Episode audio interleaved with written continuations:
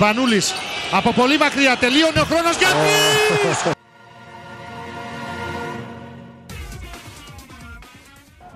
Σπανούλης για τρεις. Ρεκόρ.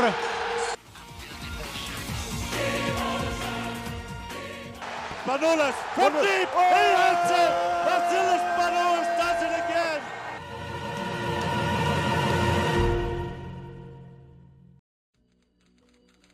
Ελπίζουμε να σας λείψαμε. Σχετικό είναι αυτό βέβαια μετά από τόσες σερί εκπομπές τα δεξιά. Ελπίζουμε όμως να σας λείψαμε. Οι δύο Ράντορες όμως είναι πάλι εδώ πέρα. Ε, το 21ο επεισόδιο αυτής της σεζόν. Ε, παρέα πάντα με τον Αντώνη. Καλησπέρα και καλή εβδομάδα σε όλους. Ε, μας λείψατε εμάς όμως και είπαμε να σας τα ξαναπούμε. Έτσι ακριβώς. Και φυσικά η μεγάλη επιστροφή του, του αφεντικού, ο οποίος κοιτάζει και λίγο και με ένα λάγνο βλέμμα. Πάμε αφεντικό. Ερωτικό θα έλεγα, καλησπέρα σε όλους. Αυτά τα μας λείψατε, μου λείψατε, τα λέγαμε ότι είχαμε κάνει εκπομπές της Μίνη. Έχω να πω εγώ. Πάνε αυτά, αυτά είναι Οπότε, παλιά, αυτά είναι παρελθόν. Αυτά είναι παρελθόν. Εμένα μου λείψατε, δεν μου που στην προηγούμενη εκπομπή και να σας ευχαριστήσω δεόντως που μπήκατε και, το, και κάνετε την εκπομπούλα. Ε, είμαστε εδώ, τελείωσε η EuroLeague, αλλά έχουμε πολλά πράγματα να πούμε. Όπως έχει πει ο Αντώνης και off-season θα ασχοληθούμε και με πολλά πραγματάκια. Σε κάθε περίπτωση όπως, για να μαθαίνετε αυτά τα οποία εμείς λέμε, πρέπει να μας κάνετε follow στα social media. Να μας κάνετε subscribe στο YouTube, follow στο Spotify, follow στο Twitter, στο Instagram και παντού. Και να πω και ένα μεγάλο ευχαριστώ που ξεπεράσαμε τους 500 followers στο Twitter. Είναι σημαντικό milestone αυτό για μας. Με τον Κώστα Αντώνη, να ξέρεις, το περιμέναμε αυτό που τρία χρόνια που ξεκινήσαμε. Περισσότερο περιμέναμε εμάς τους δύο, άντε και κανένα bot να μας ακολουθεί στο Twitter. Αλλά δόξα τω Θεώ και ευχαριστούμε όλα τα παιδιά για τη στήριξή τους. Και όπως έγραψα, μας δίνει δύναμη και όρεξη να συνεχίσουμε με ακόμα καλύτερο content και να το πάμε ακόμα πιο παρακάτω. Δεν θα μπορούσα να τα πει καλύτερα. Ε, εγώ νιώθω πάρα πολύ χαρούμενος και να πω και σχετικά με αυτό, νιώθω πάρα πολύ χαρούμενος που μια προσπάθεια που ξεκίνησε από το τίποτα έχει καταλήξει το να, έχουμε, μια- να υπάρχει μια βάση να, ε, ανθρώπων που μας ακούει, να, ε, να μιλάμε στο, στο Twitter που κυρίως ε, εκεί πέρα είναι η, η έδρα μας ε, και να έχουμε και φυσικά αυτή την σεζόν ήταν μεγάλο το θέμα της, ε, ε, που ήρθε ο Αντώνης μαζί μας που έγινε μέρος της ε, δικιάς μας παρέας και Φυσικά. μας περιμένουν πάρα πολύ όμορφα πράγματα. Αυτό Μα και αυτό το είναι βεβαιώ. κάτι τρομερό, διότι με τον Αντώνη έχουμε γνωριστεί μέσα από αυτό το podcast. Ο Αντώνης μας άκουγε και έτσι εγώ το γνώριζα και προσωπικά στη Σύρο το καλοκαίρι και αυτή παρέα βέβαια του Red Point Car. Αλλά θέλω να πω ότι έτσι είναι τα πράγματα, είναι τα καλά της τεχνολογίας θα λέγαμε, από τα πολλά κακά που υπάρχουν. Οπότε καλά τα συγκινητικά και έτσι να πάμε, πάμε και τα επόμενα ε, τρία χρόνια που κλείνουμε σε λίγο και προχωράμε. Ωραία. Ε, Αντώνη, ε, Ε, εγώ εκείνο που έχω να πω είναι καταρχήν ότι ευχαριστούμε πάρα, πάρα πολύ ε, όσους ακούνε, όσους ακολούθησαν ε, κτλ. Ε, εκείνο που μπορούμε να... Καταρχήν ευχαριστώ πάλι για τα καλά λόγια. Ε, όντως η τεχνολογία πολλές φορές αν τη χρησιμοποιήσεις σωστά ε, μπορεί να σε φέρει μπροστά σε νέες προκλήσεις, σε νέες παρέες, νέες σχολείες και ούτω καθεξής. Ε, το μόνο που μπορούμε να πούμε είναι ότι έχουμε μεγάλη όρεξη για τα επόμενα. Ε, εδώ με τα παιδιά έχουμε θέσει διάφορες προκλήσεις μπροστά μας ε, και η βασικότερη είναι για σταθερό content ε, που αφορά το μπάσκετ ε, και ε, όχι μόνο το ευρωπαϊκό. Ε, αυτά από μένα για άλλη μια φορά ευχαριστούμε πάρα, πάρα πολύ. Περιμένουμε και άλλα follow στο, στο Twitter. Ε, περιμένουμε και άλλες ακροάσεις. Μα πάνω απ' όλα περιμένουμε τα σχόλιά σας ε, και τις παρατηρήσεις σας και για αυτά που λέμε, αλλά και για μελλοντικές ιδέες και το τι θέλετε να ακούσετε. Ευχαριστούμε πολύ. πάρα πολύ όμορφα. Λοιπόν, το σημερινό λοιπόν podcast θα έχει να κάνει κυρίως με τον... ε, Θα ξεκινήσουμε βασικά με τον τελικό της EuroLeague να κάνουμε ένα recap ε, του τι συνέβη και να δούμε λίγο πώς, τι, ήταν, τι είδαμε σε αυτόν τον τελικό. Ε, και μετά θα ασχοληθούμε λίγο με, το, με τα playoffs του NBA, με ένα review των, ε, conference semi-finals που πέρασαν και από, τις δύο, ε, και από τα δύο, δύο conference και ε, τους τελικούς ε, των conference που τρέχουν αυτή τη στιγμή ε, που μιλάμε. Ε, ξεκινάμε όμως από την Ευρωλίγκα ε, σε ένα τελικό που είδαμε πάρα πολλά. Ε, το χαμηλότερο σκορ της νέας, ε, γενιά, της νέας σύγχρονης εποχής της EuroLeague με 57-58, τον 15 πόντι. Ε, σε ένα πολύ νευρικό παιχνίδι, οι δύο ομάδες εξουθενωμένες. Ε, στο τέλος ε, επικράτησε, αν όχι καλύτερη ομάδα, η πιο ψύχρεμη ομάδα. Ε, μια τραγική λίγο απόφαση στο τέλος του coach Λάσο. Ε, αλλά για να μην πολυλογώ, θα ήθελα να ξεκινήσω από τον Γιώργο. George, ε, σχόλιο για τον τελικό. Ήταν ένας τελικός που σε καμία περίπτωση δεν προδιέθετε ότι θα είχαμε σούπερ θέαμα. Ελήψη, μάλλον λόγω των απουσιών των λήψεων της ε, Real. Ε, συγχαρητήρια θα πούμε στην ΕΦΕΣ και στον coach Δαμάν. Δικαιότατα είναι αυτή τη στιγμή που μιλάμε οι στην EuroLeague για back to back. Ο διακόπτης εξακολουθώ να πιστεύω ότι δεν γύρισε. Απλά βρέθηκαν σε απίστευτη μέρα, σε απίστευτο Final Four, έκανα απίστευτο Final Four Singleton, Μίσιτς και Λάρκιν. Η ΕΦΕΣ δεν παρουσίασε κάτι καινούριο σε επίπεδο μπάσκετ, αυτό μας έχει συνηθίσει όλη τη χρονιά. Ε, δεν ξέρω αν ήταν η Μπαρσελόνα στο τελικό, θα κέρδιζε πάλι η ΕΦΕΣ. Αλλά ας μείνουμε στο τελικό, μην μείνουμε στα προηγούμενα, γιατί και εγώ έλειπα στο προηγούμενο podcast. Τα έχετε πει εσείς πάρα πολύ ωραία. Ε, κρίμα για τη Real, θα πω. Ήθελα να το πάρει. Γιατί πραγματικά η εμφάνισή της στον τελικό ήταν ε, πέρα για πέρα απροσδόκητη με δεδομένους των αποσιών που είχε εξ αρχής. Αλλά και την άλλη έχεις μια εφέση η οποία κατάφερε πάλι να φέρει το παιχνίδι στα μέτρα της και να πάρει και λόγω του μεγάλου λάθους του Λάσου να μην αξιοποιήσει τα φάουλ της ομάδας του τις τελευταίες επιθέσεις. Πόσο μάλλον στην τελευταία επίθεση, να πάρει το παιχνίδι πάλι με ένα πόντο διαφορά και στο καλάθι ουσιαστικά. Αλλά πιστεύω ότι αυτή η ΕΦΕΣ που ζούμε τα τελευταία τρία χρόνια είναι ίσως η καλύτερη ομάδα της τριετίας. Από την άποψη και ταλέντου αλλά και χημίας. Τώρα, αν θα συνεχιστεί αυτή η κατάσταση και τα επόμενα χρόνια, δεν ξέρω, ήδη ακούγονται πάρα πολλά. Αλλά σε κάθε περίπτωση στο Final Four ήταν η καλύτερη ομάδα του Final Four. Οπότε δικαιότατα πήγε και πήρε το κύπελο. Δεν το περίμενα. Σου πω και το παραλαμβάνω, δεν το περίμενα.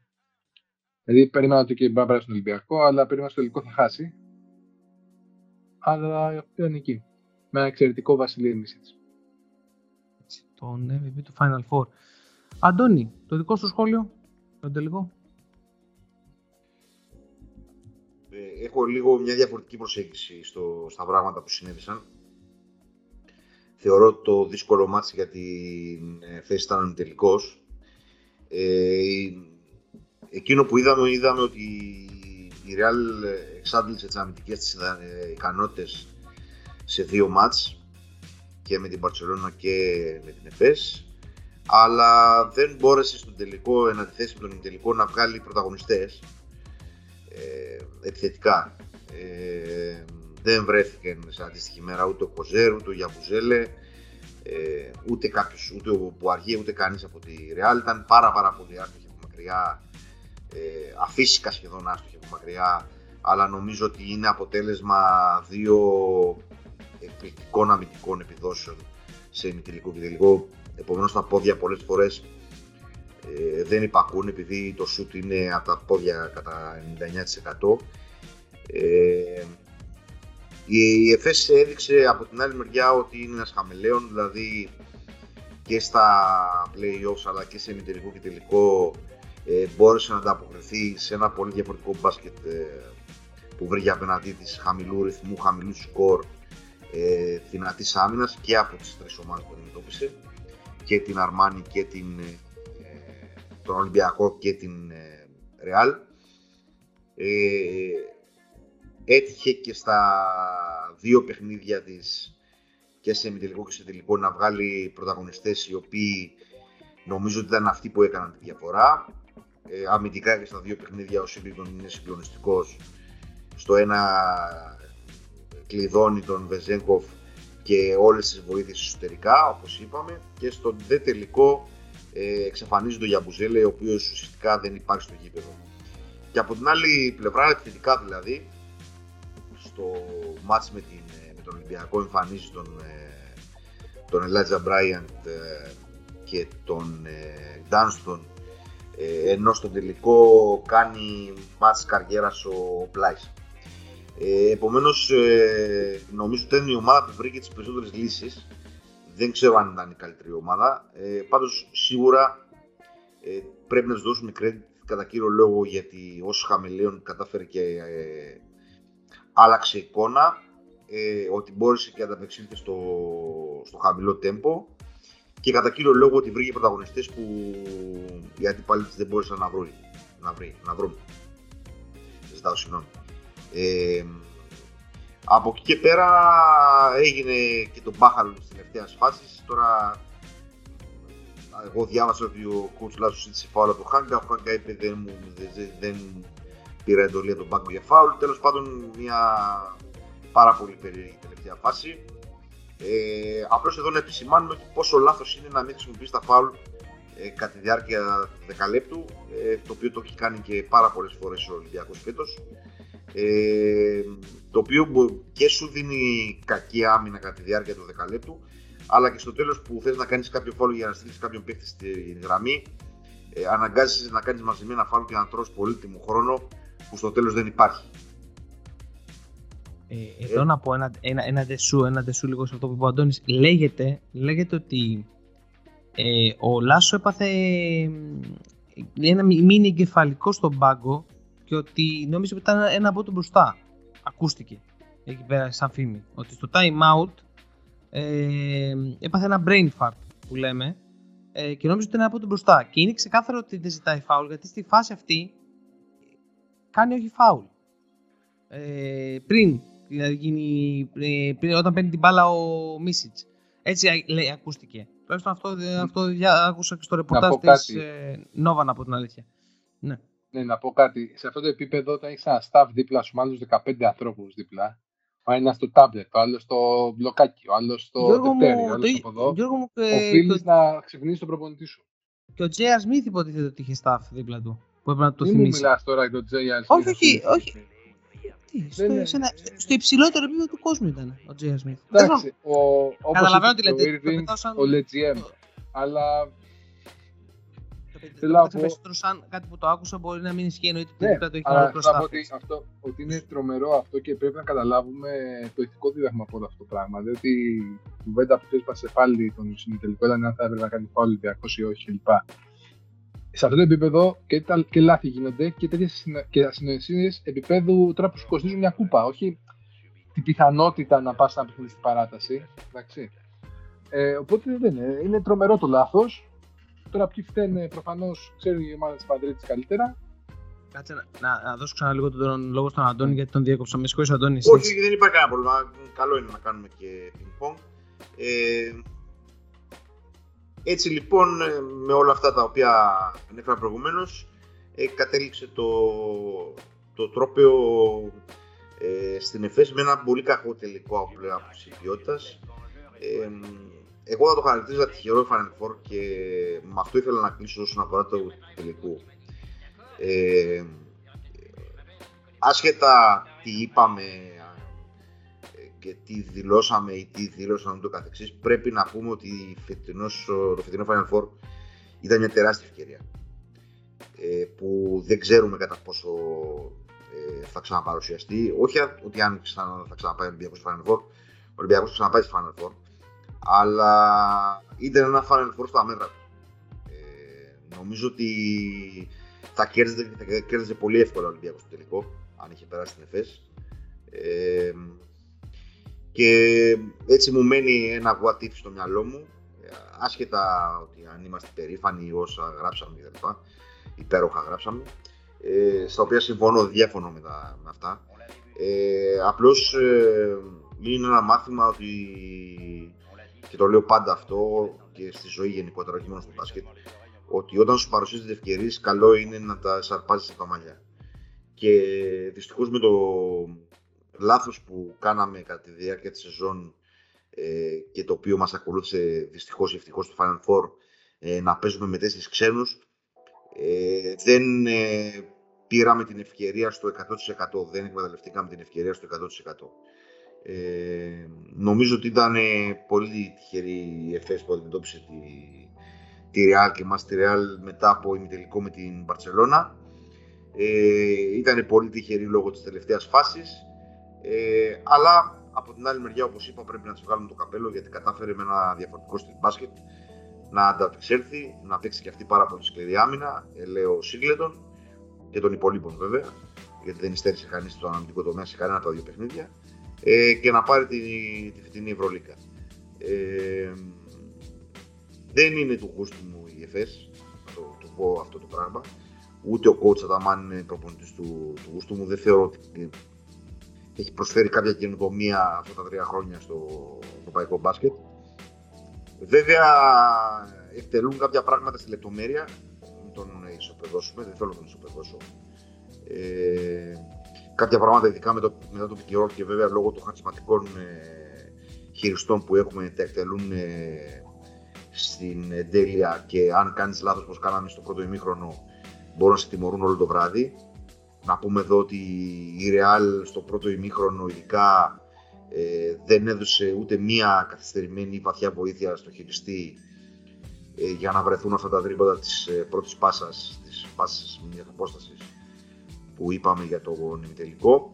Ε, έκανε μόνο ένα λάθος προς το τέλος του δευτέρου δεκαλέπτου και ένα σουτ που τελικά ήταν άστοχο του, του Λάρκη.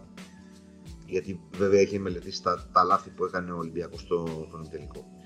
Ε, αυτά σε γενικές γραμμές. Ε, ένα Final Four που είχε εντυπωσιακούς συμμετελικού, αλλά μια δεύτερη μέρα που έχει ένα χρέαστο παιχνίδι όπως είναι ο μικρός τελικός. Αυτό το πράγμα πρέπει να το καταργήσει η Ευρωλίγκα. Ε, Α ε, κάνει ε, ένα match παλεμάχων, ας κάνει ένα match ε, next generation, ας κάνει κάτι άλλο τέλος πάντων για να καλύψει το κόστος των εισιτηρίων ε, των τεσσάρων παιχνιδιών. Ε, δεν έχει νόημα αυτό το πράγμα.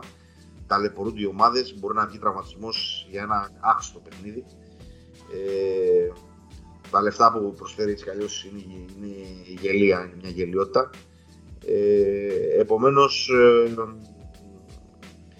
είδαμε μια δεύτερη μέρα η οποία ήταν πάρα πολύ μέτρια και το, εντάξει, το Ολυμπιακός Μπαρσελόνα βλεπότανε, αλλά ο τελικός ήταν πάρα πολύ στριφνός ε, και κατά κύριο λόγο αυτό οφείλεται στην πολύ μεγάλη αστοχία της ε, Ρεάλ από μακριά και ότι αυτό που είπαμε δεν μπορούσε να βρει πρωταγωνιστές. Αυτά νομίζω από μένα για το τελικό. Δεν ξέρω αν θέλετε να συμπληρώσετε κάτι.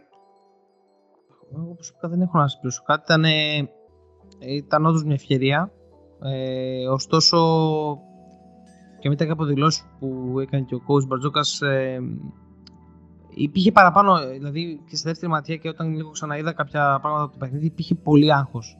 Μεγαλύτερη πίεση ε, από ό,τι θα έπρεπε να έχει ε, η ομάδα. Ε, και στα θετικά να πούμε, αν, αν αυτό ήταν το, το, Στα θετικά, όχι στα θετικά, δεν είναι θετικό. Αν αυτό ήταν το τελευταίο ευρωπαϊκό παιχνίδι του Γιώργου του Πίντεζη, ε, εγώ προσωπικά από το μικρόφωνο αυτό να πω ένα τεράστιο ευχαριστώ. Ε, δεν ξεχνάμε. Δεν ξεχνάμε τι, τι έχουμε ζήσει με τον Γιώργο.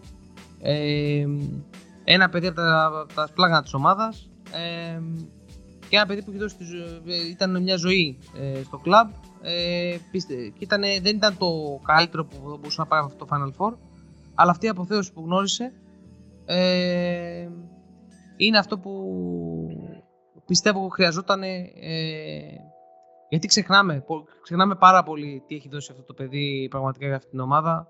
Αυτό ήθελα να πω μόνο. Ε, George; Ναι, τα είπες όλα, δεν χρειάζεται παραπάνω.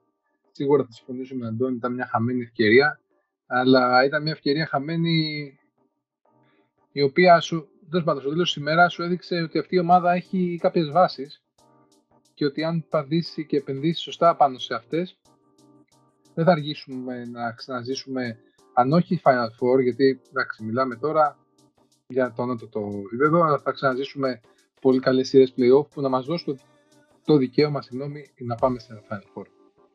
Η ομάδα έδειξε γερές βάσεις, οι ελλείψει ήταν ξεκάθαρε στην αρχή της σεζόν και φάνηκαν και στο Final Four.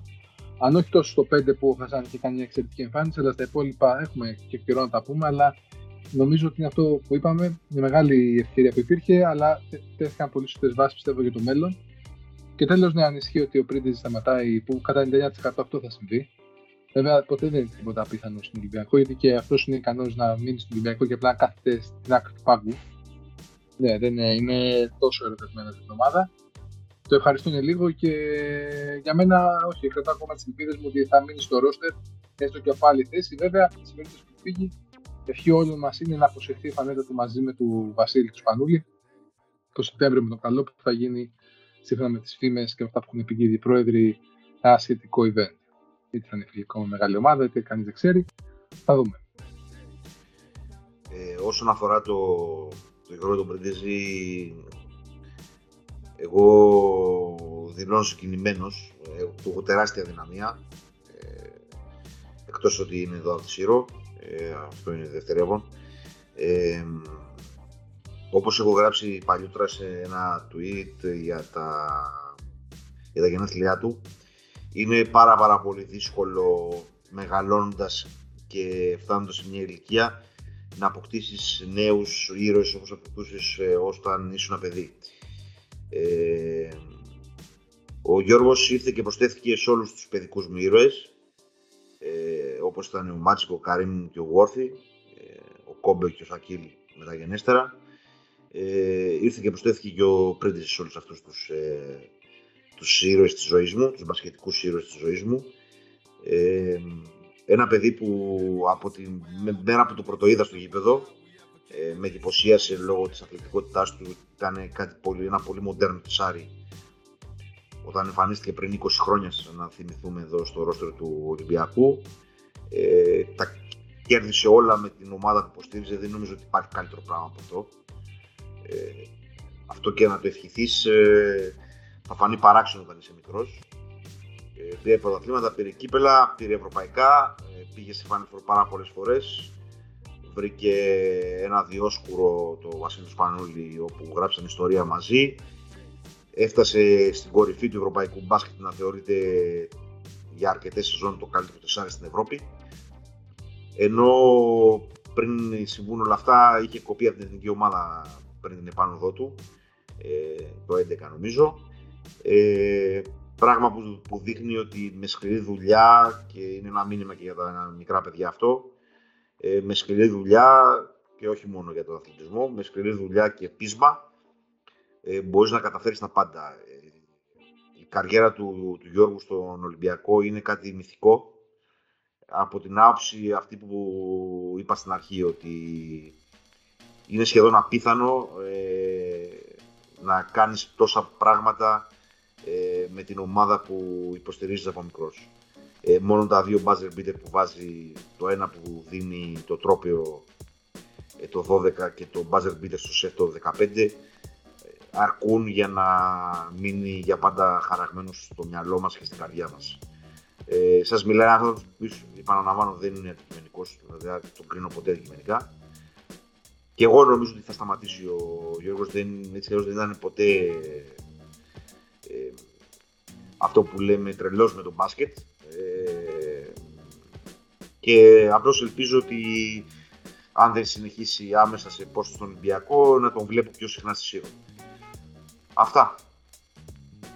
Ναι. Ε, sorry που το βάλω, απλά ένιωθα ότι έπρεπε να, να μιλήσουμε για τον Γιώργο, γιατί είναι, είναι μια μορφή της EuroLeague ο Γιώργος ε, και μια μορφή του Ολυμπιακού. Ωραία. Λοιπόν, ε, έχουμε χρόνο να μιλήσουμε για, το επόμενο, για την επόμενη Ευρωλίγκα. Δεν πιστεύω να σας κόπει ένας, να μην έχει το όρεξη. Θα έχουμε πολύ καιρό μπροστά μας να μιλήσουμε, γιατί έχει πολλά ναι, ενδιαφέροντα πράγματα. Έχουμε και άλλα πράγματα σχέση με την περσινή σεζόν. Σωστά. Σωστά, ακριβώς. Έχουμε ιδιοκτησιακά, έχουμε free agency, έχουμε φήμε που ήδη έχουν ξεσπάσει. Έχουμε πάρα μα πάρα πολλά πράγματα. Το μέλλον της διοργάνωση είναι μπροστά μας. Γιατί πάλι έχουμε πάρα πολλά θέματα με τις ρώσικες ομάδες και όχι μόνο. Οπότε, πού άλλο θα βρείτε καλύτερη παρέα για να ακούσετε για τα Euroleague; Και τι πρέπει να κάνουν για να ακούσουν αυτή την καλύτερη παρέα; Να μας ακολουθήσετε στο Twitter, στο Instagram, στο Facebook, Google Apple Podcast και φυσικά YouTube και Spotify να μας ακούτε εκεί, να μας δίνετε τα σχόλιά σας. Είναι σημαντικό, δεν το κάνετε, αλλά δεν πειράζει, δεν, δεν θα κατηγορήσουμε κανέναν που θα μας πει παιδιά, είπατε μπουρδα, παιδιά σε αυτό το σημείο κάνετε λάθος. Όσες φορές το έχουν κάνει αυτό, δίκιο έχετε. πραγματικά όσα σχόλια μας έχουν κάνει πάντα to the, to the point. Επομένως, θέλουμε την υποστήριξή σας, θέλουμε το feedback σας, είναι σημαντικό και θα έχουμε ένα καυτό καλοκαίρι με τις παραλίες να κάνουμε τα podcast και το Γαλλισά. Όμορφα, όμορφα. Ε, περνάμε λίγο την, ε, στην άλλη πλευρά του Ατλαντικού, εκεί πέρα που παίζεται το υψηλότερο επίπεδο μπάσκετ ε, στον κόσμο ε, για το NBA. Ε, κύριοι, το είχαμε αφήσει, ε, είχαμε μιλήσει για τους semi-finals. Ε, εδώ έχουμε ένα πικραμένο, δεν μπορούσα να μην ε, ξεκινήσω Εντάξει, μετά από με εσάς αυτό. τους πικραμένους ήρθα και εγώ στο, πα- στην παρέα. Ε, ήρθες και εσύ στην παρέα, ήρθε- ήρθες και εσύ για Κανκούν, ήρθες και εσύ για Κανκούν. Ε, Εσύ κα- όμως πήγαινες για πιο... Ευχαριστώ πήγες για πιο- πάντως για τις πίριτσες. Να είστε καλά. Λοιπόν, Αν το έχω ε, πει, να βέβαια να- λόγω διαταξής, να- αλλά το κάνω κούτα Να, κιόλας. να πούμε εδώ ότι στο NBA δεν υπάρχει Final Four, εκείνο το οποίο μετράει είναι τίτλοι. Τώρα πότε βγαίνεις εκτός ε, σεζόν είναι ε, κάτι το οποίο μπορεί να γραφτεί στα πρακτικά, αλλά δεν, αν δεν υπάρχει τσίγκο στο NBA δεν ε, Έτσι. μετράει. Ε, ε, και δόξα τω Θεώ έχουμε 17 βαθμούς. έτσι, έτσι, αυτή είναι η αλήθεια. Οι τρεις μας Ε, έχουμε 17, θα λέμε έτσι, ως εκπομπή έχουμε 17. Σε εκπομπή έχουμε 17 τέλος Δεν είναι ψέμα. Λοιπόν, Αυ- ε, Αυτό ήταν το, το, το αστείο που είχε βγει στο tweet όταν ο Kobe Bryant έβαλε τους 81 πόντους ε, και λέγανε ότι συνδυαστικά ο Kwame Brown με τον Kobe Bryant πετύχανε ή 81 ή 82 νομίζω και λέει τους 81 τους πέτυχε ο, ο Kobe. Πάμε. Έτσι. Λοιπόν, πάμε να ξεκινήσουμε λίγο από το τι είδαμε στα semi-finals. Ε, ένα, ένα round, ε, λίγο round table. Ε, ξεκινάμε λοιπόν από, από αυτό που, ξε- που το έπιασα εξ αρχής, είναι το Suns Mavericks. Ε, είχαμε συμφωνήσει όλοι τότε, αν δεν κάνω λάθος, το 4-2 ε, υπέρ των Suns, ε, αν δεν κάνω λάθος. Ε, προς μεγάλη μας έκπληξη, ο Λούκα Ντόντιτς και η παρέα του κάνανε όχι μόνο περάσανε, περάσανε με 4-3 με break στο Game 7 ε, σε win or die ας πούμε παιχνίδι. Ε, μια σειρά που ε, οι νίκες μοιράστηκαν στις έδρες, εύκολες, πολύ εύκολα μάτς κιόλας και τα, και τα 6 παιχνίδια που χωρίς να υπάρχουν μεγάλες, ε, δια- ε, να, υπά, να είναι κλειστά παιχνίδια αυτό εννοώ. Ε, και πήγαμε σε ένα Game 7 το οποίο ήταν και αυτό ανοιχτό, αλλά Ανοιχτό, παράνοιξε. ε, Παράνοιξε η Παρά- δουλειά. ε, Από το πρώτο 12 λεπτό ήταν η κατάσταση, ξέφυγε. Πολλές εντάσεις στο πάγκο του Phoenix Suns. Ο, Γοργο- ο Γοργονέιτον είχε θέματα, το παιδί. Και κατ' επέκταση εδώ- όλη η ομάδα. Εδώ να πούμε ότι ο, βγήκε ένα ε, ραπόρτο ε, ότι ο Γοργονέιτον ε, του αρέσουν πολύ τα video games. Ναι, Και το ότι παιδί δεν- παίζει πάρα και- πολύ. και- Minecraft και Call of Duty. Ναι, και, και ότι δεν, δεν κοιμάται καλά. Δεν κοιμάται καλά τα Όχι, βράδια ναι. και γι' αυτό δεν ήταν σε shape. Ναι, ο Αυτό έτσι- Μπουμπούκος και ήθελε και ε, Max. αυτό. Αλλά αυτή είναι άλλη υπόθεση, δεν θα πάμε σε αυτό. Η... Ο Kid μάλλον με τους ε, Dallas κατάφερε να αφοπλίσει ουσιαστικά το πλεονέκτημα που είχαν απέναντί τους στη θέση 5. Παίξε, έπαιξε ένα απίστευτο small ball. Βέβαια βρέθηκαν όλοι οι παίχτες τους σε μια, έκαναν μια εξαιρετική σειρά, κάτι το οποίο δεν κάνουν τώρα με τους Golden State. Πάρα πολύ εύστοχη ομάδα. Βέβαια σε πάρα, πο- με σουτ πολύ καλών καταστάσεων. Δηλαδή δεν είναι αυτό που λέμε contested shots όλα. Όχι, ήταν ελεύθερα. Πολύ καλή πληροφορία της μπάλας. Με έναν Ντόσιτ να κάνει κάποια παιχνίδια εξαιρετικά, κάποια άλλα όχι τόσο φαντασμαγορικά, γιατί έβαζε πάρα πολύ μέσα τους παίχτες του. Αλλά ήταν αυτό που λέμε, οι Suns έπεσαν στο Καναβάτσο. Κανκούν από ούτε καν Ιούνιος δεν έχει πει ακόμα. Επομένως, έρχεται καλοκαίρι ουσιαστικά σημαντικών αλλαγών από ό,τι διαβάζουμε από την ε, Αριζόνα. Πολλά συμβόλαια λήγουνε. Από μέσα, από μέσα την Από μέσα Αριζόνα. ανοίγεις το κάκτο και διαβάζεις. Εντάξει. Ε, και θα δούμε τι θα γίνει με αυτή την ομάδα που εφημολογούνται ότι ήταν και η καλύτερη όλων των εποχών. Αλλά Ατυχήσατε κύριε. Ε, κύριε Αντώνη μας. Το, το NBA είναι πάρα πολύ σκληρό. Δεν συγχωρεί λάθη. Και όταν δεν πας ιδρωμένος ε, σ- κάπου, σε κάποια σειρά, ε, το πληρώνεις. Ε, το Phoenix ε, προς το τέλος της regular season άρχισε να ασχολείται με οτιδήποτε άλλο πλην το playoff. Ε, ε, αν παίρνουν αναγνώριση που πρέπει, ποιος είναι ο MVP, ποιος είναι ο αμυντικός της χρονιάς, ε, και ούτω το καθεξής. Ε, με αυτό το momentum μπήκαν στα play-off ε, μέσα εισαγωγικά του αδικημένου ε, και με μια συζήτηση που δεν αφορούσε το, το φλέον θέμα των play-off γιατί μην ξεχνάμε ότι δεν εμφανίστηκαν καλοί ούτε με, το, με τους Pelicans και εκεί ζορίστηκαν παρόλο το 4-2. Ε, αυτό είναι λοιπόν το σχόλιο μου για το παιχνίδι, για, το, για τη σειρά και για, και για άλλες σειρές θα το πω αυτό, ότι δεν είναι τυχαίο ότι μια χούφτα ομάδες έχουν πάρει τους τίτλους στο NBA. Είναι πάρα πάρα πολύ δύσκολο να πάρεις το πρωτάθλημα στο NBA. Δεν συγχωρεί λάθη, ε, δεν συγχωρεί απειρίες, δεν συγχωρεί πάρα πάρα πολλά πράγματα. Δεν συγχωρεί λάθος trade, ε, δεν μπορεί να παίρνεις στο Westbrook και να περιμένεις ότι θα, τα πράγματα θα πάνε καλά για παράδειγμα, για να πούμε και τα δικά μας. Ε, και αυτό έγινε με το, με το Phoenix. Ε, εδώ να πούμε ότι όντως το small ball λειτουργήσε απέναντι στο του Dallas στο small ball απέναντι στο Phoenix λειτουργήσε σαν να μην βρήκε ο, ο coach Williams ε, λύση απέναντι σε αυτό το, πρόβλημα ε, και για να το κάνω και μια γρήγορη γέφυρα με τους τελικούς ε, δεν μπορείς να παίξεις small ball απέναντι στην ομάδα που έχει διδάξει το small ball και γι' αυτό η σειρά είναι στο 3-0. Αλλά θα το δούμε και πιο αναλυτικά μετά. Ε, αυτό είναι το σχόλιο μου για το Phoenix. Ε, καλό θα ήταν να συγκεντρωθούν σε αυτά που μετράνε και όχι σε άχστα πράγματα και ότι για να πάρεις validation, ε, επιβεβαίωση δηλαδή ε, και τα λουλούδια σου στο NBA πρέπει να κερδίσεις τίτλους ε, και όχι να φοβάσαι τη μασκό του Ρόντο ή να μην ζητάς ε, να έχεις πρόβλημα με τα double team ε, στις προπονήσεις. Ε, αυτά έχω να πω για το παιχνίδι, για τη σειρά αυτή. Ε, εντάξει, τουλάχιστον τα ποτά στο Κανκούν είναι καλά. Όχι, όχι, μια χαρά, μια χαρά είναι και εδώ. Ε, λοιπόν, ε, και περνάμε λίγο στο, στο Golden State με το, με το Memphis. Ε, δεν έχω και εγώ να προσθέσω κάτι σε αυτό. Μόνο να πω ότι όντως ε, απέναντι σε αυτούς που, παίζουν το, που το δίδαξαν το small ball δεν μπορείς να κάνεις ε, ε, τα ίδια. Ε, το Golden State με το Memphis μια σειρά η οποία νιώθω ότι προσωπικά δηλαδή το σχόλιο μου είναι ότι δεν, δεν είδα, είδα ότι πέρα ενός παιχνιδιού το blowout που έγινε στου 52 πόντους την τρίτη περίοδο εκεί πέρα με το, το Memphis που έλειπε και ο Τζα είναι μια σειρά η οποία περίμενα να είναι λίγο πιο ανταγωνιστική να, να είμαι ειλικρινής. Πίστευα ότι θα περάσουν Golden State γιατί είναι πιο έμπειρη ομάδα ε, και στις λεπτομέρειες είναι και καλύτερη ομάδα ε, από τους Memphis. Ε, θεωρώ ότι το θέμα ήταν καθαρά το πώς θα, έρθουν, πώς θα αντιμετωπίσουν ε, οι Memphis ε, το γεγονός ότι πλέον έχει προσθεθεί και ο Πούλ στην εξίσωση, ο Τόμσον ανέβασε κι αυτός ε, σιγά σιγά την, ε, την ενότητα παραπάνω. Ε, δεν αντιμετωπίσαν, δεν μπορούσαν να βρουν λύσεις στον Πούλ. Ο Κάρι ήταν σβηστός καθ' όλη τη διάρκεια της σειράς.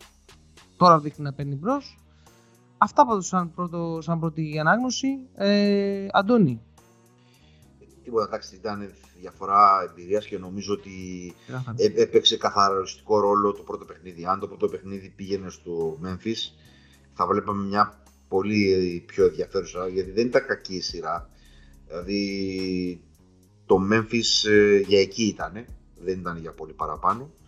Ε, τα πάλεψε τα παιχνίδια. Ε, νομίζω ότι το πρώτο παιχνίδι αυτό ήταν πολύ καθοριστικό. Αν το, το έπαιρνε το Memphis θα βλέπαμε πολύ διαφορετικά πράγματα ε, η πιο έμπειρη ομάδα και πέρασε στο συγκεκριμένο παιχνίδι, αλλά το Memphis είναι εδώ για να μείνει.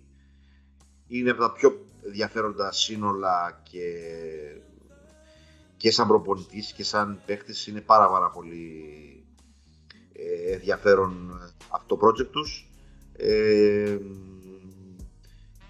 νομίζω ότι έναν small forward χρειάζονται καλύτερο, ένα πιο σκληρό παιδί στο 3. Ε, για να συμπληρώσει τον, ε, τους Μπέιν, Μωράν, Τζαρ Τζάξον Jr. και το πεντάρι.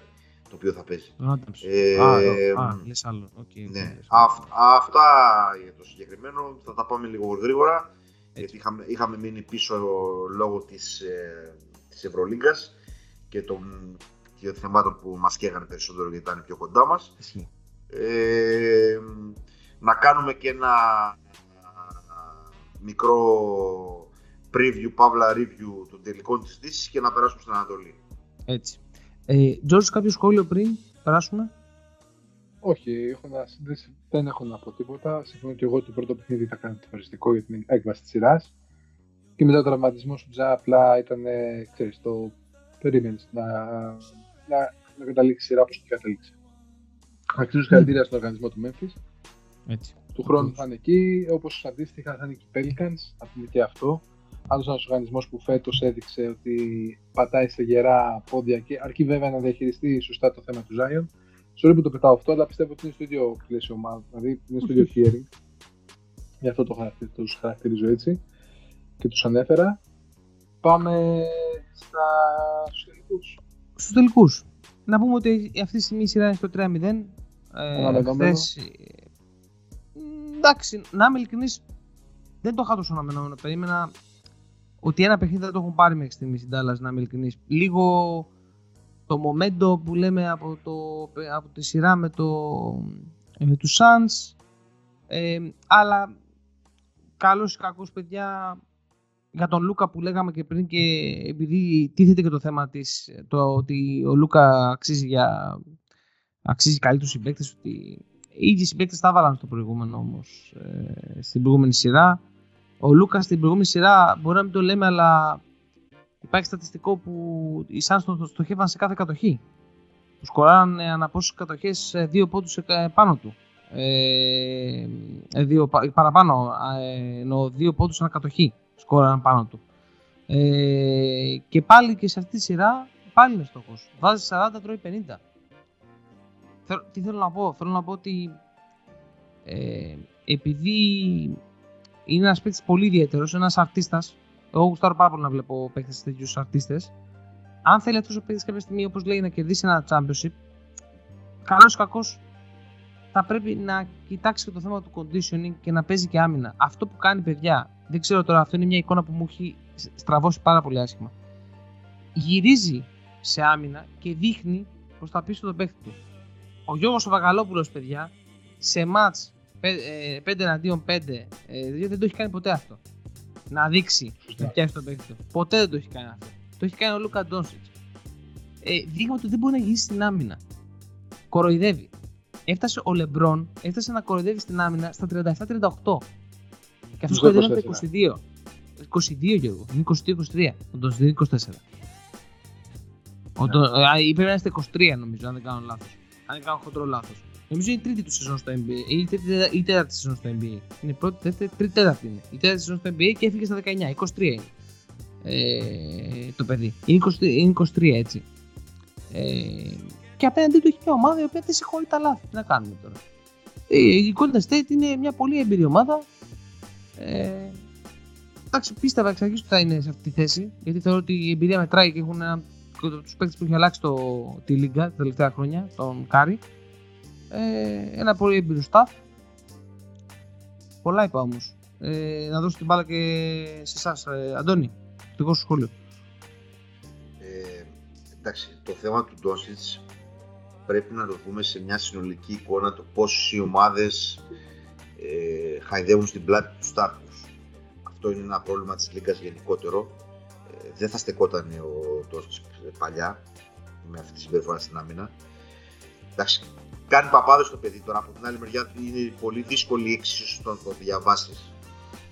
Ε, αλλά πάνω χάρη στον οργανισμό του Μαϊάμι δεν θα στεκόταν έτσι. Ε, εκείνο που θέλω να πω στο, όσον αφορά το Dallas με το Golden State είναι αυτό που είπα στην αρχή. Δεν μπορείς να... Στο Golden State δεν μπορείς να το κερδίσεις με small ball. Ε, το Golden State πρέπει να το κερδίσεις με μέγεθος και άμυνα και άλλα πράγματα. Ε, δηλαδή θα, με οποιαδήποτε άλλους ε, να έπαιζε το Golden State θα είχε ακόμα και το, το Memphis ήταν πιο δύσκολη σειρά με τη μέχρι τώρα εικόνα του Dallas γιατί πρέπει να λέμε τι έχουμε δει μέχρι τώρα έτσι. Ε, γιατί μπορεί ξαφνικά να βάλει τρεις φορές από 60 πόντους και να κερδίσει τρία παιχνίδια του Ντάλλα. Δεν ξέρω. Λοιπόν, εντάξει, το Ντόνσιτ είναι μαγικό να το βλέπεις πραγματικά στην επίθεση. Δύο πράγματα τα οποία και εκτός της άμυνας που και εμένα δεν μου αρέσει είναι ότι πάρα πολλές φορές εκβιάζει σουτ ενώ θα μπορούσε να, να εμπλέξει περισσότερο τους παίχτε του. Βέβαια, εδώ να πούμε ότι ειδικά στα πρώτα δύο παιχνίδια έβγαλε έσω για τους συμπαίχτε του, αλλά ήταν πάρα, πάρα πολύ άστοχοι και ο Πούλοκ και οι υπόλοιποι.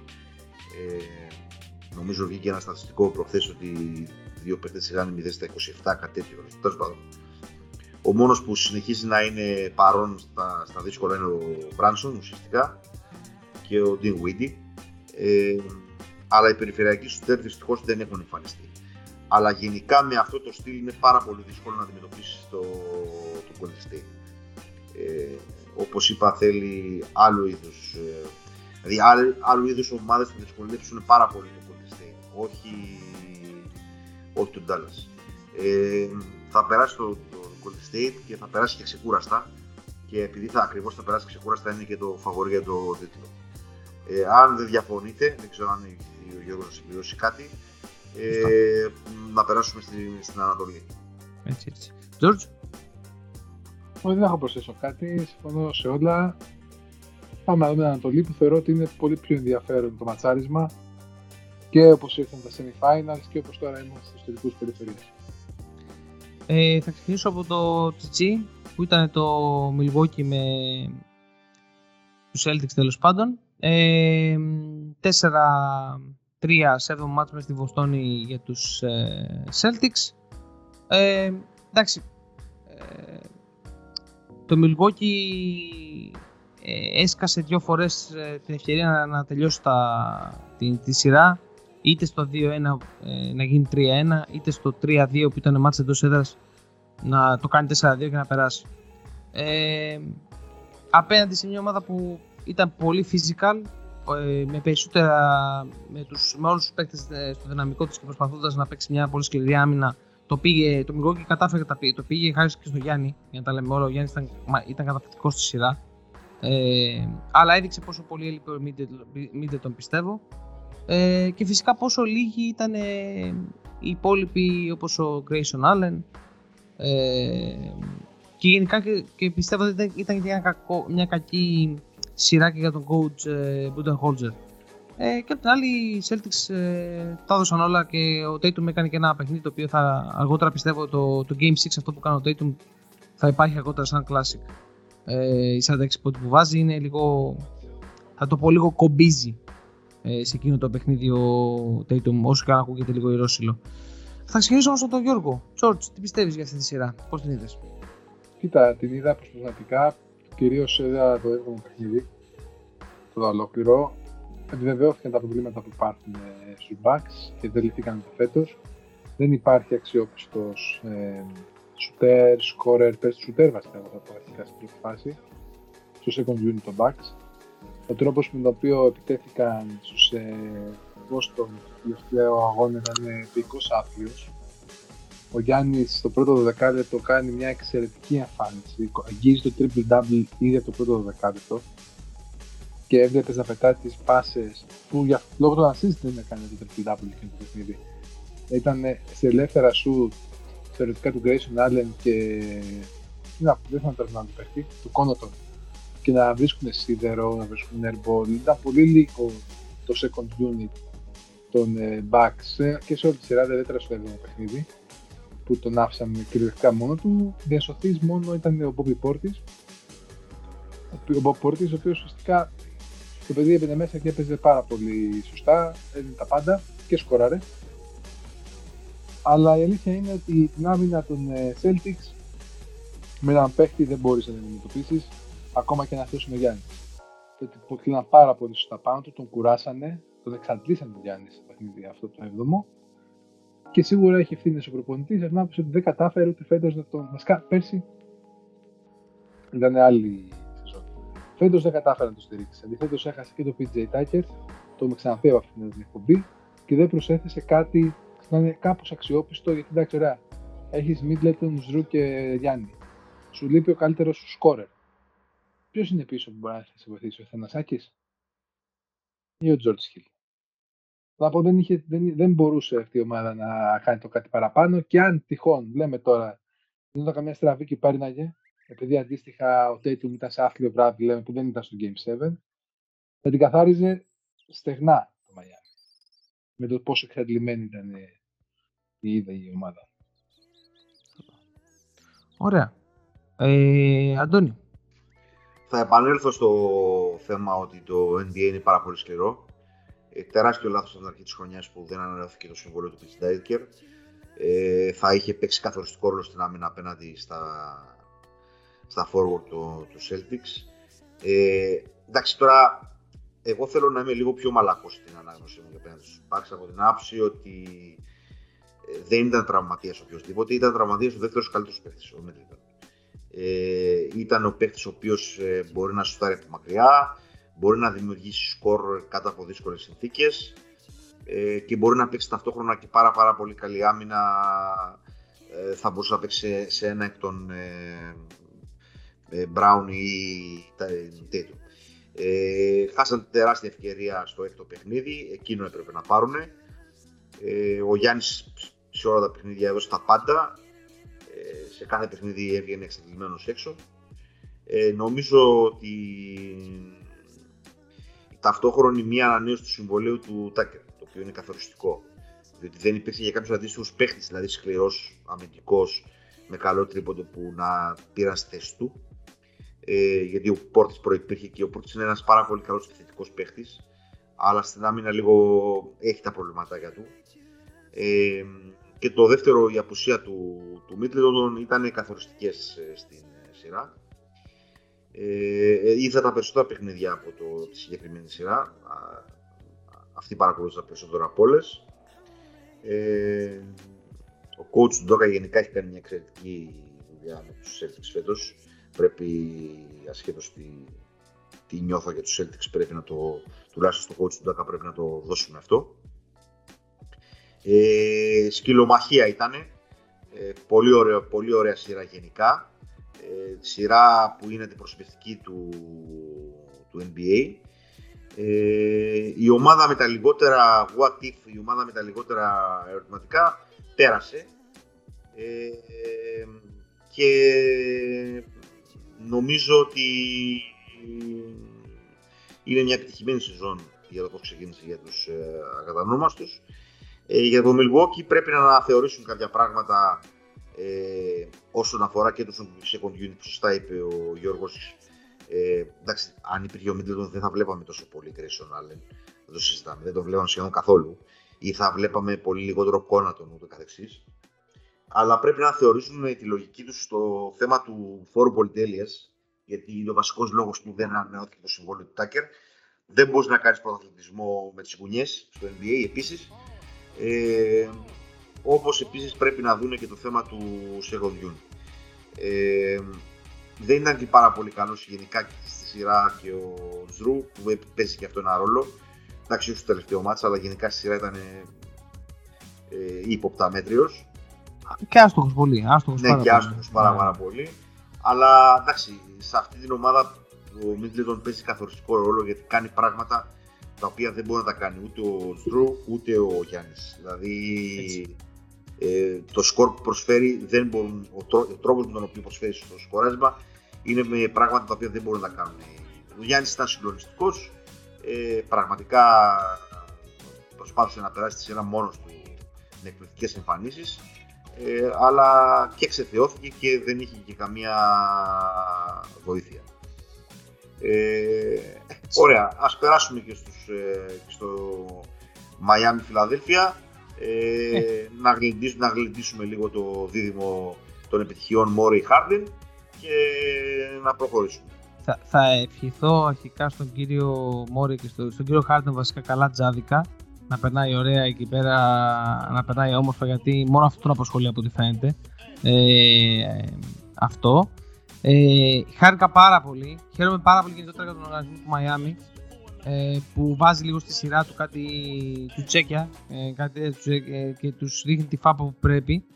Ε, χαίρομαι αρκετά και για τον Butler, τον Jimmy τον Butler, ο οποίος ε, για χρόνια ήταν underrated στο NBA. Βέβαια, ε, βγάζει μια παραπάνω σκληράδα και αυτά τα, το bias Harris, το bias Harris over me και όλα αυτά ε, είναι λίγο παλιά σκοπής, θα το πω έτσι, ε, στο NBA ε, που τα γουστάρουμε. Ε, ε, γενικότερα μια σειρά η οποία ε, εμένα προσωπικά δεν μου έδωσε ποτέ το δικαίωμα να πω ότι άξιζε, ναι, ε, υπάρχει περίπτωση. Ψάρωσα ίσως λίγο στο σημείο που έγινε 2-2. Αλλά μετά πιστεύω ότι το Miami τα έβαλε κάτω, προσαρμόστηκε, ε, έπαιξε την άμυνα που έπρεπε και έσβησε ε, τη σειρά στο, στη Φιλαδέλφια. Ε, δεν ξέρω, George, εσύ αν έχεις κάποιο comment, εγώ ε, δεν έχω κάποιο comment για, το, για αυτή τη σειρά πραγματικά. Όχι, προσωπικά εγώ έχω να πω ότι με εξέθεσε Μαϊάμι, γιατί αν θυμάστε τις προηγούμενες εκπομπές είχα πει ότι δεν μου λέει κάτι. Εν τέλει αυτή η ομάδα πάλι, εντάξει, τι να λέμε τώρα, τον coach Ποέλστρα. Η πιο καλά προπονημένη ομάδα στο NBA. Η πιο, και με το, με το καλύτερο executive, για χρόνια το καλύτερο executive. Ε, δεκαετίες, όχι χρόνια. Μπαίνει στην ναι. δεκαετία ως executive, νομίζω, ο Πατράιλι. Ε, η τέταρτη δεκαετία είναι αυτή. Γιατί ε, ο Αντώνη ήταν από τα 90 ήταν ε, είχε πάρει. Όχι, όχι. Αυτά... Executive νομίζω ότι έγινε μετά το 2006. Μετά το 2006-2007. Συγγνώμη, το... Είχε πάει ήδη από το 5, απλώς το, το 6 έδιωξε το Βαγκάντι και ανέλαβε την ομάδα ε, αυτός και πήραν το δίλο του 6 και από το 7 είναι πλέον μόνιμα Ωραία. σε ρόλο... Ναι. 15 χρόνια GM, 15 χρόνια κάνει τρομερή δουλειά και φάνηκε ακόμη μια φορά φέτος. Το Miami είναι μια ομάδα με ξεκάθαρους ρόλους. Και παίζει ένα μπάσκετ ανατολικό, σκληρή άμυνα και με πολύ καλό σκόρερ μπροστά. Για μένα, ας πούμε, αυτός ο Tyler Hero είναι. Δεν ξέρω, νομίζω είχε βγει 6 months of the year και αυτός. Αλλά κάνω λάθος. Εξαιρετικός, εξαιρετικός παίκτης. Ε, πιστεύω η Miami αυτή τη στιγμή, θα το πω, είναι το φαβορή για τον τίτλο του NBA πιστεύω ότι με τον μπάσκετ τους μπορούν να κλείσουν όποια ομάδα έρθει καπιτήσει. Του τσάν στραμπά θα το καταφέρουν. Και, και, και θεωρώ να, πω, να προσθέσω αυτό επειδή συμφωνώ πάρα πολύ με το Γιώργο και το λέω παθιασμένα. Ε, θεωρώ ότι είναι η μόνη ομάδα αυτό. που. Ναι, δεν συμβαίνει συχνά. Ε, θεωρώ ότι είναι η ομάδα που ματσάρει καλύτερα ε, με τους Golden State στο small ball και η μοναδική που μπορεί να τους αντιμετωπίσει έτσι καλά στο small ball ε, λόγω του Ντεμπάγιο λόγω του Αντεμπάγιο, ο οποίος είναι συγκλονιστικός. Και ε, βέβαια, πριν περάσουμε και σε αυτό το τελευταίο topic, Αντουάν και εσένα το σχολείο σου για το Miami Philadelphia. Ε, να πούμε ότι είναι ένα πράγμα αποτυγχάνει μόνιμα, ε, δεν μπορεί ξαφνικά να επιτύχει έτσι. Ε, το δίδυμο Μόρι Χάρντεν αποτυγχάνουν διαρκώς στο NBA την τελευταία δεκαετία. Ε, για το Harden έχω πει πάρα, πάρα πολλές φορές τη γνώμη μου. Ε, ένας τελείως ασόβαρος άνθρωπος, ε, ο οποίος από κάποιο σημείο και μετά δεν παίρνει την καριέρα του σοβαρά. Ε, κυκλοφορεί το ανέκδοτο ότι πάνε πολλά στην Τζάδικα έχουν κρεμάσει τη φανέλα του ψηλά στην οροφή. Ε, και δεν λέει και να, και να το αλλάξει και μεγαλώνοντας. Είναι στην κατηγορία Westbrook που το μυαλό δεν αλλάζει. Ε, Δυστυχώς οι Φιλαδέλφια αποδεικνύθηκαν pretenders. Ε, το δυστυχώς πάει κυρίως στον Embiid που παρόλο τους τραυματισμούς ε, έσφιξε τα δόντια και έπαιξε. Ε, respect λοιπόν στο, στο, στο Τζοέλ. Αλλά το, η κουλτούρα του Μαϊάμι, η οποία χτίζεται από τη μέρα που πέρασε οριστικά, όπως είπαμε, το 2007, ο Πατράιλι στα, στην θέση του Προέδρου President Basketball Operation ε, του Μαϊάμι, χτίζεται πετραδάκι-πετραδάκι και δεν σηκώνει πολλά πολλά. Ε, συζητάμε για έναν οργανισμό που είπε όχι στο Λεμπρόν και στον Dwayne Wade όταν, όταν πήγαν να του πούνε ότι ξέρεις κάτι δεν μας κάνει ο Σπόστρα ε, και τους είπε με πολύ απλά λόγια ότι ο Σπόστρα μένει και τελειώσαμε, γεια σας.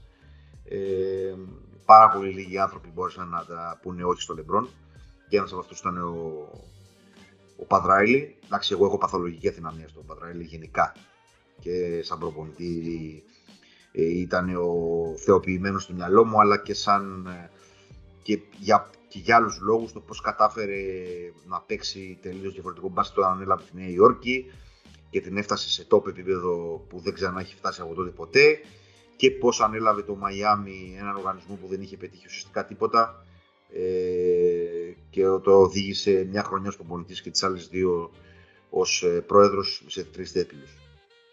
Ε, είναι πολύ σκληρό το Μαϊάμι, ε, μπορεί να ανταπεξέλθει για να κάνουν και γέφυρα στο μπάσκετ συγγνώμη, του, της Βοστόνης. Ε, υπάρχουν βέβαια διάφοροι, είναι, είναι ψηλο προβληματικοί διάφοροι παίχτες τώρα. Διάβαζω ότι στο Game 4 δεν θα παίξει ο Hero. Ε, έχουν προβληματάκια και ο Butler και ο Λάουρι ναι. και ούτω καθεξής. Εντάξει, τέλος πάντων το, το, είναι μια άκρως ανταγωνιστική σειρά η συγκεκριμένη ε, με αρκετά σκληρά, σκληρό ανατολικό μπάσκετ. Ε, όλες μας τις ελπίδες στο Μαϊάμι να μην περάσουν στους τελικούς οι, οι ideas. Ε, να μην δικαιωθεί αυτός ο κλόουν ο Smart ε, και ούτω καθεξής.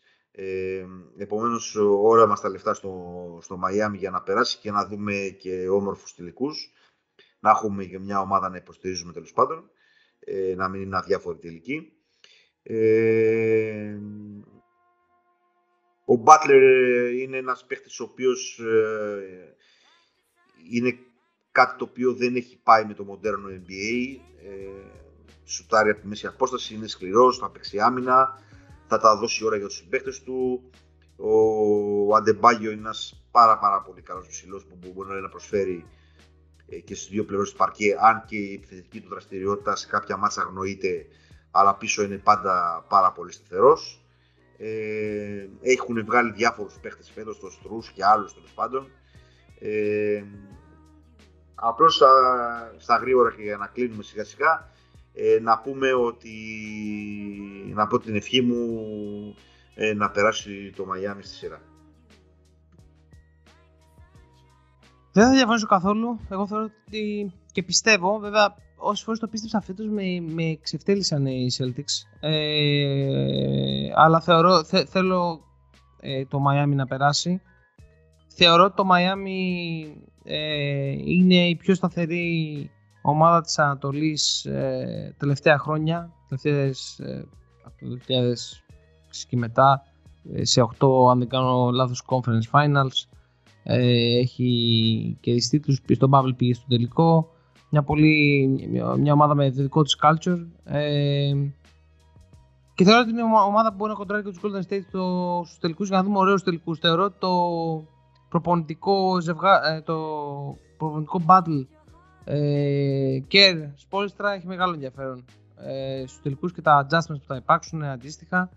Ε, είναι όμως μια σειρά όντως που φαίνεται ότι θα τραβήξει γιατί καθαρά είναι μια σκυλομαχία. Το, τώρα ο Μπάτλερ τραυματίστηκε. Είναι 2-1 η σειρά να πούμε αυτή τη στιγμή. Ε, με break στο break. Ε, και η σειρά είναι ακόμη στη Βοστόνη. Ε, Όπως ο Ντόνι λέγεται ότι ο Χείρο δεν θα παίξει.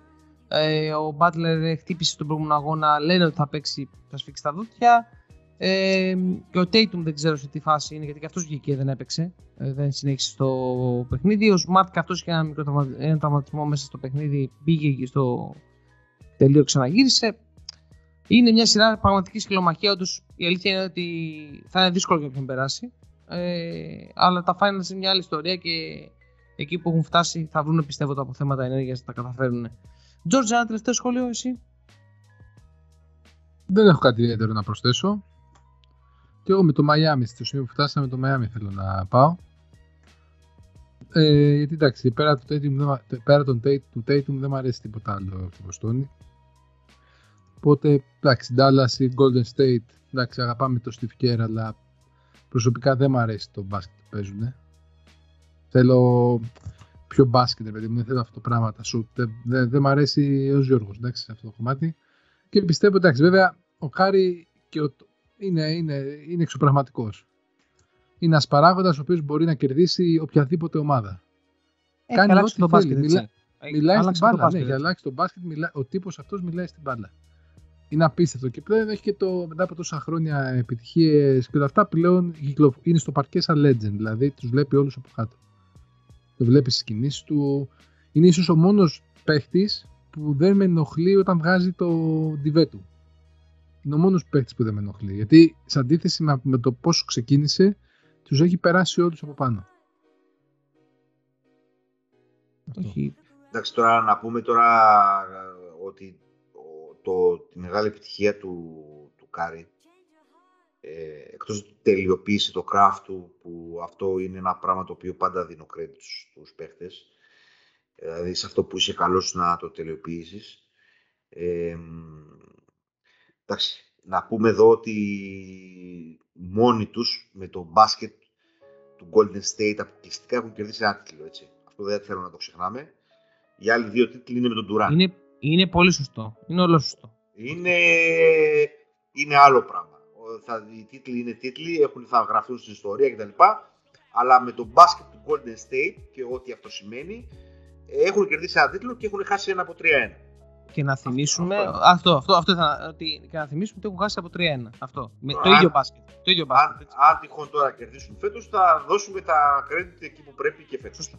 Λοιπόν, εκείνο για να κλείσω με, το, με τον Γκάρι. Εκτός λοιπόν ότι τελειοποίησε το craft του, ε, πρέπει να του βγάλω το καπέλο γιατί το παιδί αυτό ξεκίνησε με τρομερά προβλήματα στο στράγαλος του. Ε, τα πρώτα χρόνια στο NBA ήταν πάρα, πάρα πολύ δύσκολα. Ε, ουσιαστικά δεν μπορούσε να σταθεί στο παρκέ. Ε, ήταν ε, να γίνει trade και να μείνει ο Monta Ellis, για όσους θυμούνται. Ε, και ο Jerry West νομίζω που τότε ήταν σύμβουλος στο, στο Golden State επέμενε να κρατηθεί ο, ο Κάρι. Εντάξει, θα μείνεις στην ιστορία ως ένας από τους σπουδαιότερους ε, κοντούς ε, στο NBA, δεν το συζητάμε αυτό. Ε, άσχετα αν είσαι λάτρες ή όχι του μπάσκετ το οποίο παίζει το Golden State. Ε, και με αυτό το σχόλιο από εγώ αυτά είχα να πω για τα παιχνίδια. Ε, θα είμαστε εδώ και για τους τελικούς. Αυτή τη φορά πιο, πιο άνε, με πιο άνετο πρόγραμμα θα κάνουμε περισσότερο focus στον τελικό με περισσότερα στοιχεία. Τώρα ήταν ένα podcast το οποίο θέλαμε λίγο να το τρέξουμε, να πούμε κάποια πραγματάκια και ουσιαστικά να καλύψουμε 1,5 Το χαμένο έδαφος. το χαμένο έδαφος. Ουσιαστικά μια μισή σειρά σε κάθε περιφέρεια προσπαθούμε να καλύψουμε. Ε, και επειδή δεν θέλουμε να τα τραβάμε να γίνονται Ben Hurda podcast, ε, για να είναι πιο εύκολο να τα ακούτε, ε, γι' αυτό ήμασταν λίγο γρήγοροι. Τώρα που τελείωσε τα της Ευρωλίγκας και θα έχουμε περισσότερο χρόνο, ε, θα αφιερώσουμε μ, περισσότερο το χρόνο μας στους τελικούς όταν πρώτο Θεός τελειώσουν τα ζευγάρια των τελικών περιφέρειας. Ευχαριστούμε για άλλη μια φορά που μας ακούτε. Α- Από μένα πριν πούν και τα υπόλοιπα παιδιά. Ε, περιμένουμε τα σχόλιά σας και θα τελείωνα τώρα με μια έκφραση αλλά ας μην την πω. Λοιπόν, ε, καλό βράδυ. Δύο, δύο λαράντες είμαστε, ρε. Ρίχτω, ρε. Κα- Πώς το λένε, fuck Boston. Λοιπόν, καλή, Να, ρε. που- Fuck Το off. είπε, το είπε. Έτσι. καλή, καλή εβδομάδα σε όλους και περιμένουμε να μας ακούσετε και να ακούσετε τα σχόλιά σας. Ο λόγος και η μπάλα σε εσάς, παιδιά. Assist. George, ε, που έχεις πιάσει το μικρόφωνο στο JJ Reddick και την έχεις δει πάρα πολύ ωραία. Μ' αρέσει πάρα πολύ. Ευχαριστώ ε, πάρα ο λόγος πολύ. σε σένα. Έτσι, έτσι. Αφού ακούσατε τον ονό και το βαφτιστήρι, ε, νομίζω ότι ευχαριστούμε πάρα πολύ που φτάσατε σε αυτό το κομμάτι. Δεν θέλαμε να σας κουράσουμε με δύο επεισόδια αυτήν την εβδομάδα, διότι ήδη ανεβάσαμε τρία την προηγούμενη. Όταν έχεις βάλει το blur, blur στο background, δεν φαίνεται ούτε το λογότυπο να ξέρεις. Τέλος πάντων. Λοιπόν, ε, σε κάθε περίπτωση, ευχαριστούμε πολύ που μας ακούσατε. Τώρα θα μιλήσουμε τις επόμενες, ε, ίσως εστιάσουμε λίγο στο NBA, λίγο τώρα τις Ίσως, επόμενες δύο εστιάσουμε. εβδομάδες. Εστιάσουμε στο NBA. και εννοείται πως θα είμαστε κοντά σας και το καλοκαίρι, τουλάχιστον πιστεύω σίγουρα τον Ιούνιο. Δεν ξέρω πιο μετά να δούμε το πρόγραμμα το οποίο θα έχουμε. Για να αναλύσουμε κάποια ωραία θεματάκια για podcast που έχουμε για την EuroLeague αποκλειστικά και για το NBA. Θα δούμε, έχουμε πολύ όρεξη, θα το δείτε κι εσείς. Δεν υποσχόμαστε πολλά, θα απαντήσουμε με τα podcast μας. Από μένα για χαρά και να μας ακολουθείτε στα social media, παιδιά. Like, Είμαστε- like share, subscribe, follow. Ήμασταν οι δύο All-Rounders. See you next week.